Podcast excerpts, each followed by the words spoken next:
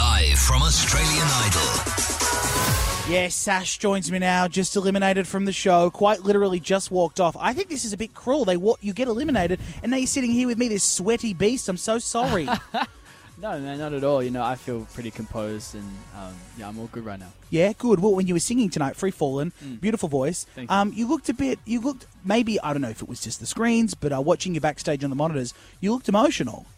Yeah, well, for one, then like I, that's the first time I've ever sung without a guitar before. Like I came up as a Really? guitar player first, and that that was always my background. So it was pretty wild to be in front of that many people and trying to work out what to do with your hands, not to Yeah. do with Tyrannosaurus arms or anything like yeah, that. Yeah, awkward T Rex arms. Awkward T Rex arms are a real hazard when you put the guitar down. I So can imagine, yeah. Yeah, what do you do with them? You could pocket it, but then that's very, that's it's yeah, awkward that's, and that's pretty. That's a Harry Connick move. That's a crooner move. Yeah, you need a leather jacket. Yeah, good call. yeah. And then you don't want to like cross your arms because then that closes you off. Yeah, exactly. That you got you. It's you know I think so much of singing is about giving and Mm. being vulnerable and trying to open up to the audience so they can feel your emotion. And, Yeah. Um, you know, this whole experience on Idol has been a huge journey of that for me because I'm, I feel like I'm quite a reserved person in my personal life, but then you know I have this uh, like a wild and Mm. extroverted side that comes out on stage. So just learning to um, give to the audience is is a huge task, and yeah, I'm still working on that, man. Yeah, I can imagine. But like you said, this is the start of your journey. That's this right. is the start of, I mean, the, your public journey anyway. Mm. Um, do, I asked all the contestants this because I think it's such an interesting question. But did you expect that tonight you'd be going home?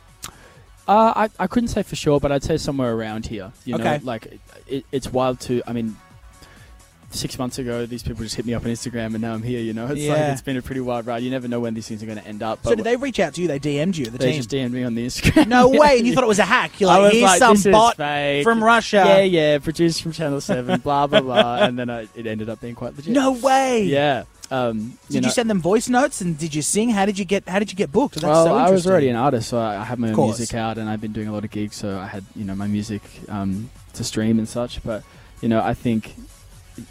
Sorry, I've lost my train of thought. It's been No, you, it's been a bit. You were just eliminated from Australian Idol. I feel for you, man. It's been Let- a big day. Let me pick it up with a new question. Who is your? Who was standing up there on the stage? Already a chaotic moment. Then you got the lights. Then you had the cameras. Then you had the live TV element. Yes. Which judge did you feel, um, Sash, that you connected the most with, or that got your style the most?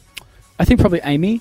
Uh, she's a songwriter as well, and Yep. she's a she's an Australian muser, so she lives in the world that I would like to live in one day. Um, and she's you know someone that I respect a lot, and I, I've listened to her music growing up. So uh, I think she had a bit of a soft spot for me because she had heard my stuff, and, and she knew that I was an artist and a songwriter, which is not always the first thing that people you know gravitate towards on this show. Some people are always singers first, but I was always a songwriter and a guitar player first. So this is very uncharted territory for me and um, very new. Totally. She said that as you got eliminated. She said, "I've heard your stuff and some of your unreleased," which That's is, right, yeah. I mean, it's big for someone like Amy Shark to say. So take that, and, and that should be the take home for you. Also, the amazing journey that it's been. Mm. Um, any thoughts towards Kyle and his throwaway comments or, or his nonchalantness towards the whole thing? Kyle is Kyle, right? Yeah. You know, like I think we all know what to expect from Kyle now, and um, I he's so consistent with um, being Kyle. Kyle that I kind of respect him. You know. yeah, I, of course. Um, I I think he, like Harry was saying before, he represents a voice in Australia, and I, I, I don't have a problem with Kyle at all. He's certainly more blunt than anyone else would be, but.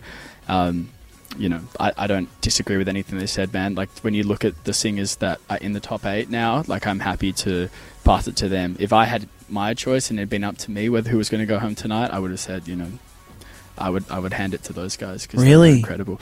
Yeah, man. Well, you know, singing is is not the central part of who I am, and it's just it's just the guitar and the voice Yeah. and writing, and they all come together. So I've I've had a lot of friction with with the show trying to like be authentic and come across with my brand and do Mm. what my thing is because I'm not playing my own songs and I don't have as much control as I do as someone who's grown up independent. So it's been a, a huge journey of being resilient and sticking to your guns with who you are as an artist, but also like putting on makeup and uh, potentially getting a spray tan, which I did not. oh my god, I was going to say you do- don't look like you got a spray tan. No, I can see those God, no. freckles I'm coming through. the ghost in the cast at the moment too. Um, Sash, No. man, it was so good to meet you. Well done on the show. I'm sorry it ended tonight, but um, listen, I can't wait to see what's next for you. Okay. Dude, like I said before, it's, it's not the end; it's just part of the journey. Amen. All right. We also lost Harry tonight. He was evicted from Oz Idol. We're here backstage, live at the night show. We'll go to a couple songs when we come back. Harry on the couch uh, here at KIIS, right around the country.